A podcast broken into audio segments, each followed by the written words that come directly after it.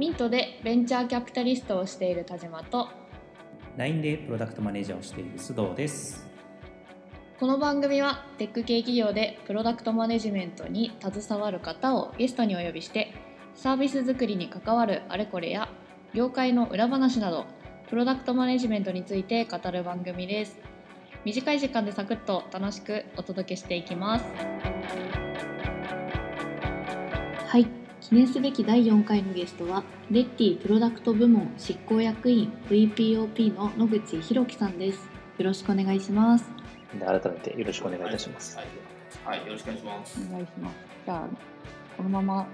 野口さんの自己紹介に入っちゃっていいです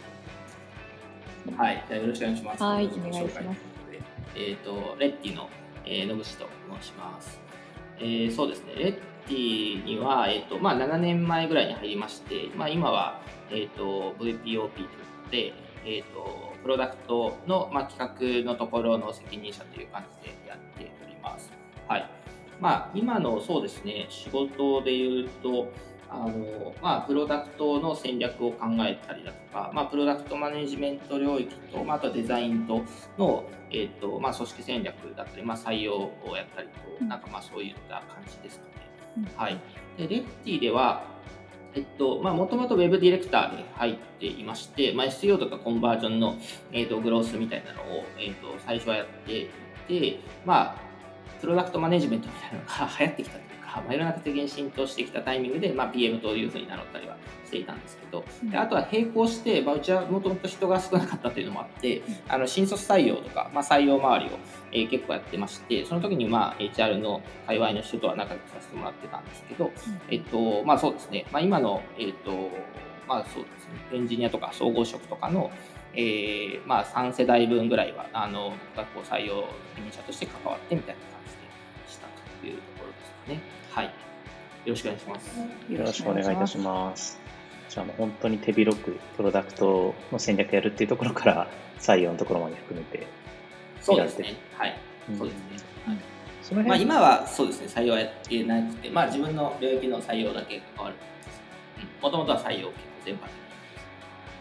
もともとそのキャリア的には、あれ前職でもウェブディレクションやられてたんですそうですね、基本でウェブディレクションと、一番最初の会社はあのスピーという会社なんですけど、あのウェブの、えっと、マーケティングのコンサルみたいなところだったので、まあ、どっちかというと、まあ、SEO を中心としたウェブマーケティングみたいなところから入ってまして、でその時にあの新規事業のあのウェブ人材系のウェブサイトがあったので、そちらのディレクターとかはやらせて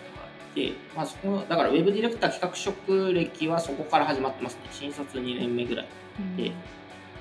今10年目ぐらい。ちょっとあんま定かに見てないですけど8年、まあ8年、9年ぐらい、あの、まあディレクションっぽいことはずっとやってます、はい。なんでレッティに入られたんですか？レッティに入ったのはですね、まあ、2015年ぐらいなんですけど、えっと、まあ、もともと 2C サービスが僕はすごく好だったので、まあ、2C をこう、まあ、伸ばせる力みたいなのはつけたいなと思って、まあ、そういうのを考えながら、まあ、1社目、2社目とやってきたんですけど、まあ、今の会社3社目でして、でそこで、まあ、何年かやって思った時にやっぱりそのあのユーザーファーストみたいなところが、まあ、今じゃ当たり前ですけど、まあ、当時あのそんなにまあそうですね、まあ、できてる会社できてない会社ってやっぱあったかなというふうには思うんですけどそこをこう結構地でいってる会社というかあのすごい文化として浸透していてそこを体現できてる会社で、まあ、やっぱりちゃんと学んだ方がいいなというところで、まあ、そのキャリアのタイミング的に、まあ、レッティに声をかけられて、えーまあ、レッティに入ったっていう感じですね。その当時で、まあ、数百万人ぐらいのあの、まあ、あのウェブ中心ユーザー数はあったんですけど、まあ、もっともっとこう拡張していくというか、まあ、広がっていくっていうところがレッティだってできるていう、まあ、確信がありましたし、まあ、組織の考え方もすごく共感する部分があったので、あのレッティに入社したっていうところでしたね。はいレッティさんにおけるそのユーザーファーストみたいな文化ってなんかどういうふうに作られてきたあそうですね。あの、これはもう本当僕ら大事にしてるところなんですけど、まあ、レッティではそうですね、行動規範であのユーザーハッピーという形で表現されていて、まあ、ユーザーさんのあのハッピーというか幸せを第一に考えようよっていうふうに言ってるんですけど、あのまあもともとその食っていうところもあってやっぱりユーザーさんとこうご飯を食べたりとかまあ、一緒にこうサービスを使っていく中であの、まあ、学びというか、まあ、こういう機能があった方がいいねとか、まあ、こういう体験が理想だねっていうのはあの、まあ、考えてきた歴史はあるんですけど、まあ、そういうこうオフ会とかユーザーインタビューとかを通じて、まあ、サービスを改善して、まあ、それが自分たちの体験としてよくて、まあ、やっぱりその、まあ、ユーザーハッピーを大事にすべきだよねみたいなのが、まあ、創業期からこう結構そうですね、まあ、あの割と行動として染みついていてそれがまあ言語化されて、まあ、今浸透しているっていうそんなイメージかなとは思います。なんかユーザーインタビューとかがだからまあ、今は結構体系化されてますけど体系化されてない時から、まあ、なんとなくまあ、結構荒削りではあるんですけど、はいはい、インタビューとかあのオフ会とかやるような、まあ、そういうカルチャーがありましたねうん。このコミュニティってなんかどんな感じで形成されていったんですか？もういきなり使ってるユーザーに連絡して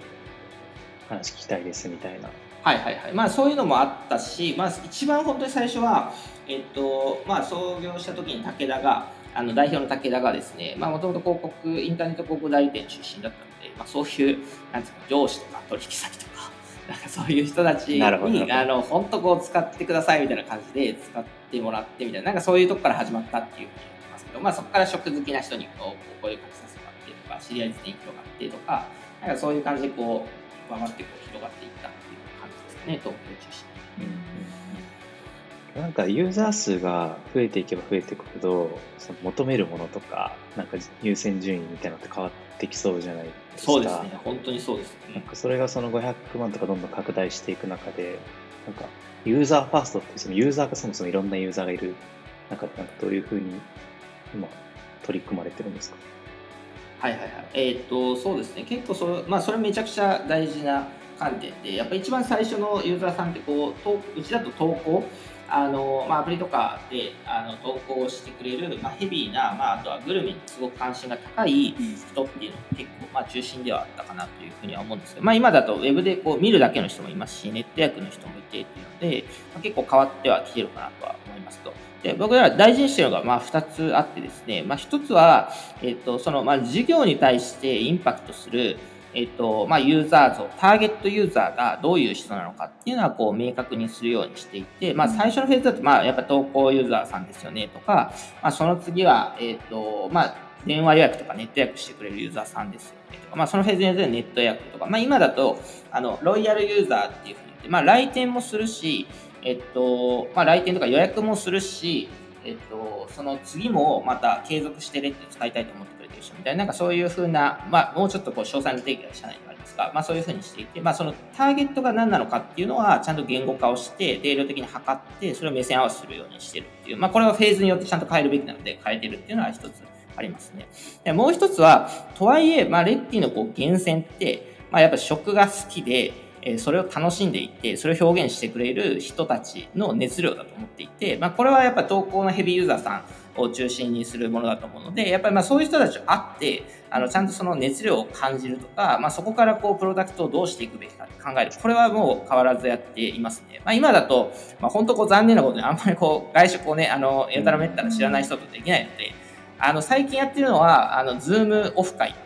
やつで、あの、まあ、 Zoomなのでオフラインなのかオンラインなのかよくわかんないですけど、うん、あの、まあ、今だと、いや、いいのが全国のユーザーさんが結構集まって話せるので、まあ、それ何十人で集まってもらって、まあ、最近のこう、まあ、ご当地のね、おすすめのお店紹介していただいたりとか、まあ、いろいろサービスのね、あの、フィードバックいただいたりとかっていうのは、まあ、定期的にやってるんですけど、まあ、そういう場合はやっぱり継続して大事にしてますね。はい。なるほど。確かに逆に Zoomになったことによって、日本中の人とかと話しやすい環境ではある。それやっぱいいですね。はい。うちだと、こうやっぱタイムライン上で、まあインスタとかもそうだと思うんですけど、うん、あの、会ったことないけど、あの、大阪の人が北海道の誰々さんの投稿ずっと見てて、みたいな、話したいと思ってたんですよね、みたいな、結構そういうのあって、そういう人たちがこう、つながれたりするので、やっぱいいですね。うん、なるほど。なんか地域によって違いとかってあるんですか？そのユーザーさんの特徴とか。あ結構ありますね。面白い。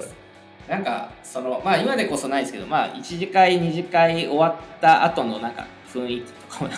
んかったりしますし あとは九州の人とかはやっぱり、うん、あのすごくまあ普段から我々がこう公式でオフ会をやる以外でもなんか会っていたりとか一緒に旅行行かれてたりとかなんかそういう熱量が高いユーザーさんが多かったか、まあなんかいろんな違いはいろいろあったりしますけど、まあどこに行ってもなんか本当に、いや昔はそのオフ会で全国関係することもありましたけど、あの、なんかどこに行ってもすごいよくしていただいて、あの、たくさん美味しいお店を教えてもらって、ワイワイするみたいな。まあそこは変わんないですね。めっちゃ楽しそうじゃないですか、うんそのい ですね。またちょっとそうですね、行きたいですね、本当にね。確かに。オフ会。まあそういうオフラインとオンラインをね、結構、まあ両方大事にするというか、うん、なんかそういうそこをこう滑らかにするみたいなのが、まあ、我々の職でねそういうふうにこう、まあ、一緒に仲良くやっていくっていうのが我々のいいところだと思うので、まあ、そういうのはありますね。うんはい、ではここで第1回の配信は終了です。全部で4回の配信になります。第2回目も皆さんお楽しみください。ありがとうございました。